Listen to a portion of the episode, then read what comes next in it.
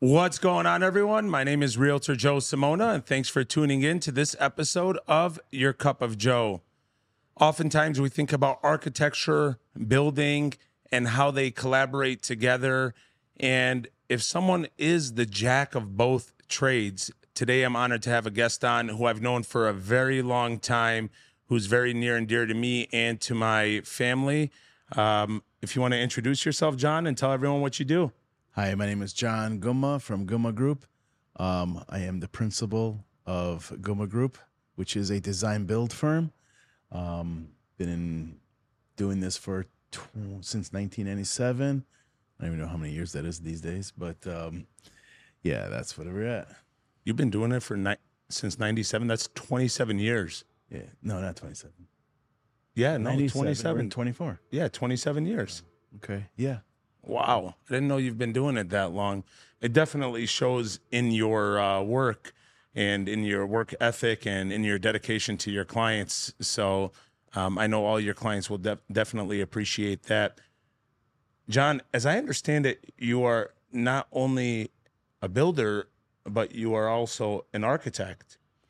Is that is that correct? Yes. So our my firm is a design build firm, which we are a full service architectural services, um, full MEPs, mechanical, electrical, plumbing, engineering services, and structural engineering services, um, which we all have. We have our staff that are all PEs, professional engineers.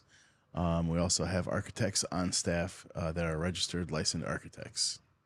Wow. So what did you what did your firm start doing first? Did you get into the building aspect or the architecture aspect? What did you get into first? Um, well, I went to school for architecture and started off with uh, design. And um, we do, I, when I started off, I was doing a lot of commercial um, tenant space, tenant space build outs, commercial new developments, retail centers. Back in the days, was uh, very popular with laundromats. Um, that's where we started, and that's how I started. And um, and then it grew and my parents wanted to build a house so i designed their house and um, i said let me experience building and i started building it and that's where it all took off at That was your first build job, your parents' house? correct I remember walking in there shortly after they had uh, finished building it, and I said, "This is amazing." I said, "Whoever did this did an amazing job." And I remember, you know, them saying that you did it, but I didn't realize that that was your first job. So for such an amazing job, being on your first experience, that's that's remarkable. What do you like doing more now? Do you like doing more commercial, more residential, or does it just uh, depend? And what what would sway you one way or another?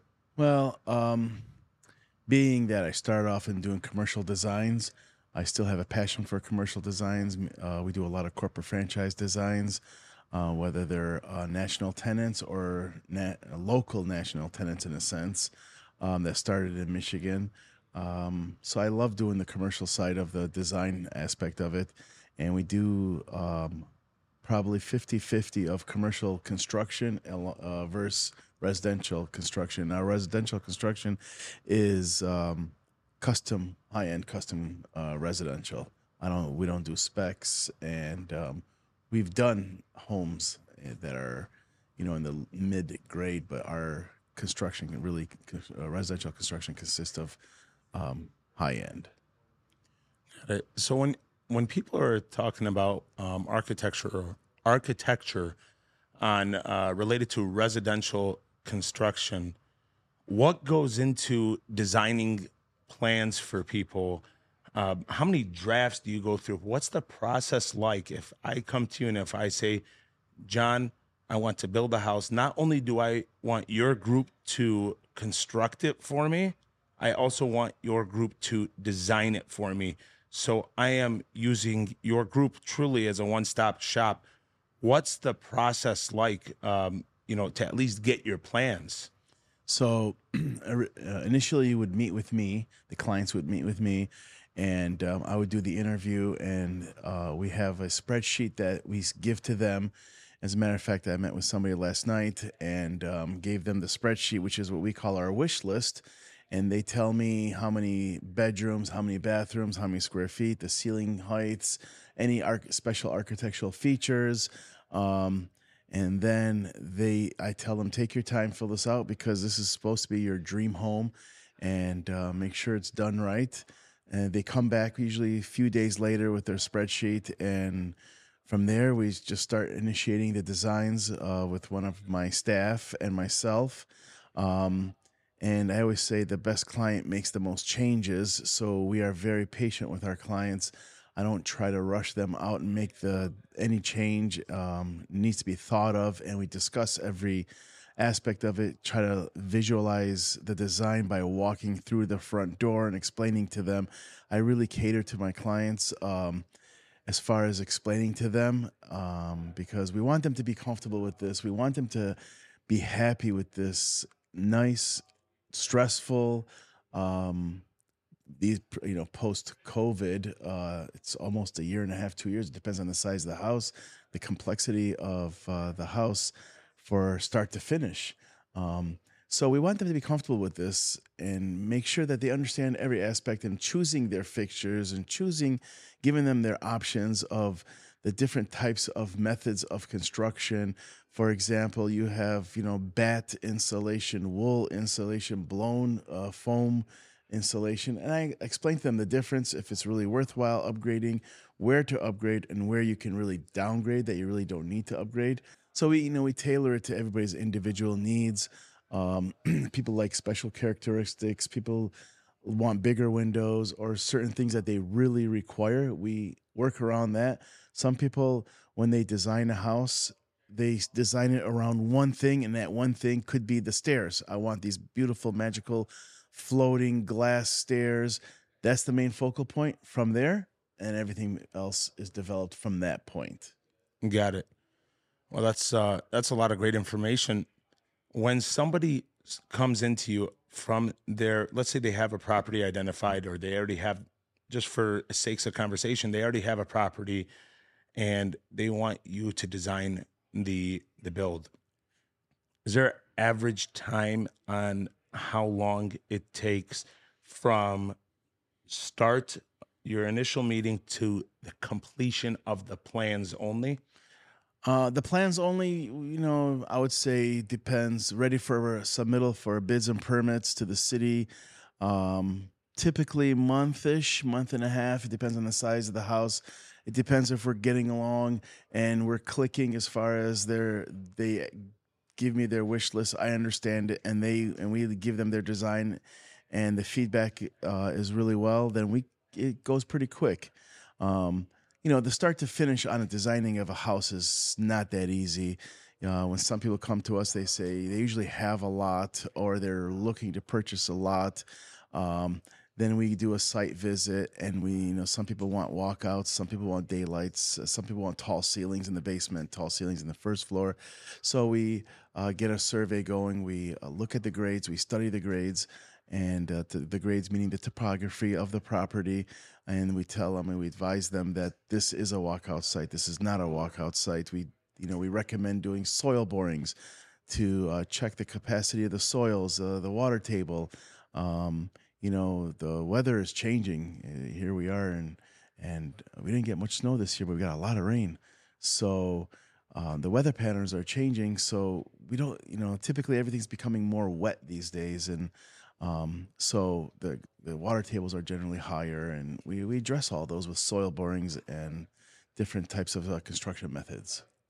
Got it. No, that's that's a lot of great info. I guess the question is if somebody comes to you and if they have their decision made in 3 days, 5 days and it typically takes a month and a half or a month, is that a red flag to you that maybe they're moving too fast? Are there certain things that you look out for to say, you know what, maybe this client is not making, you know, the most informed decision and you know, they just need to slow it down a little bit so they don't make a decision based on emotion. Does that happen often?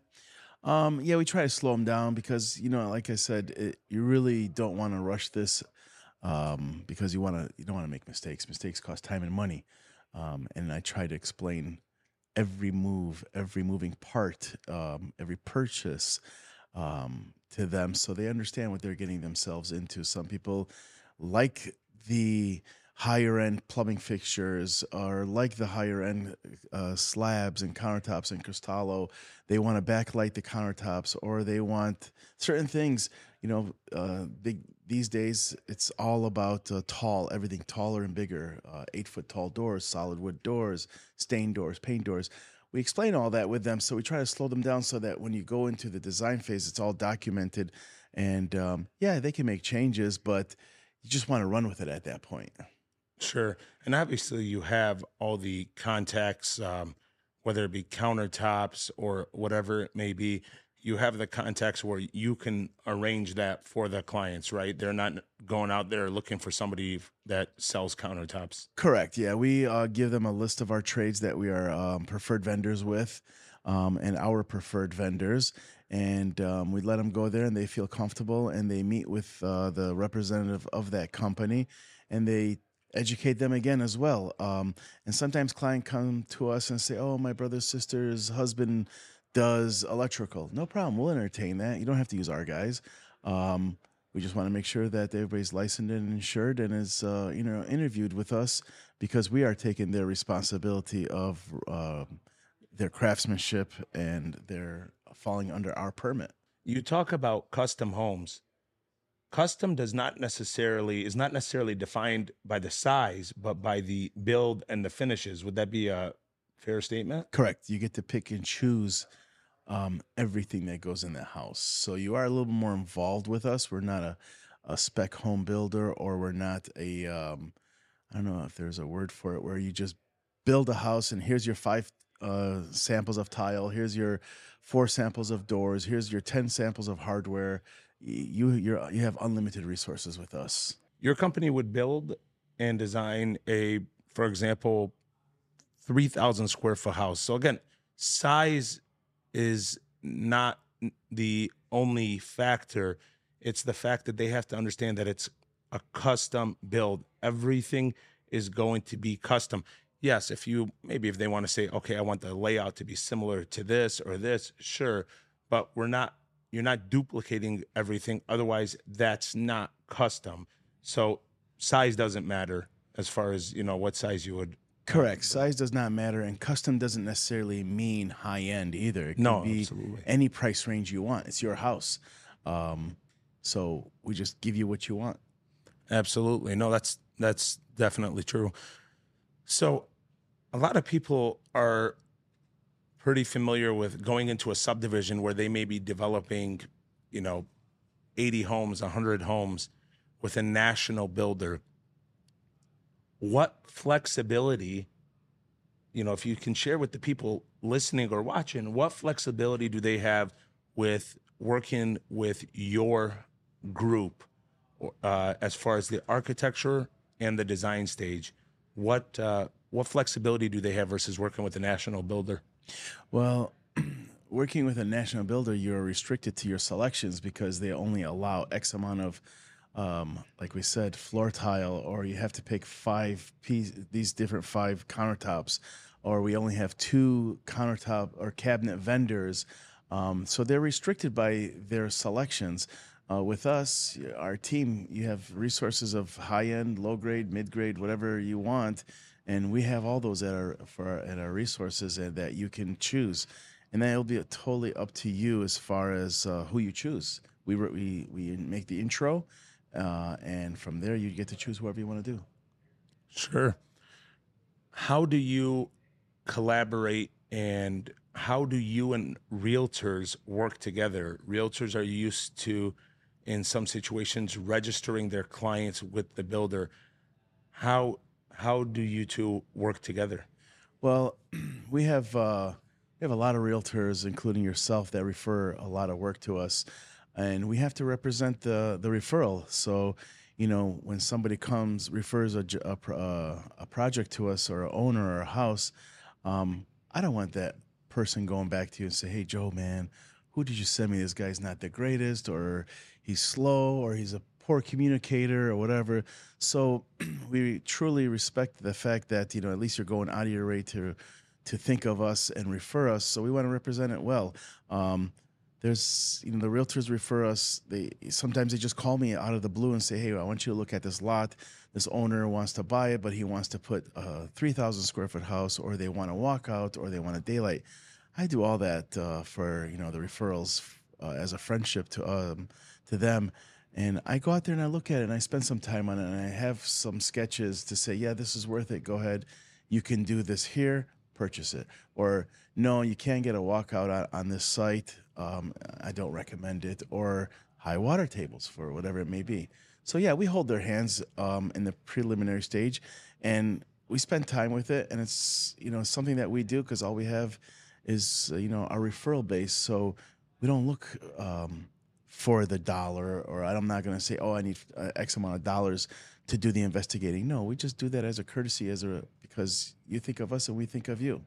And that's something great to have in your back pocket.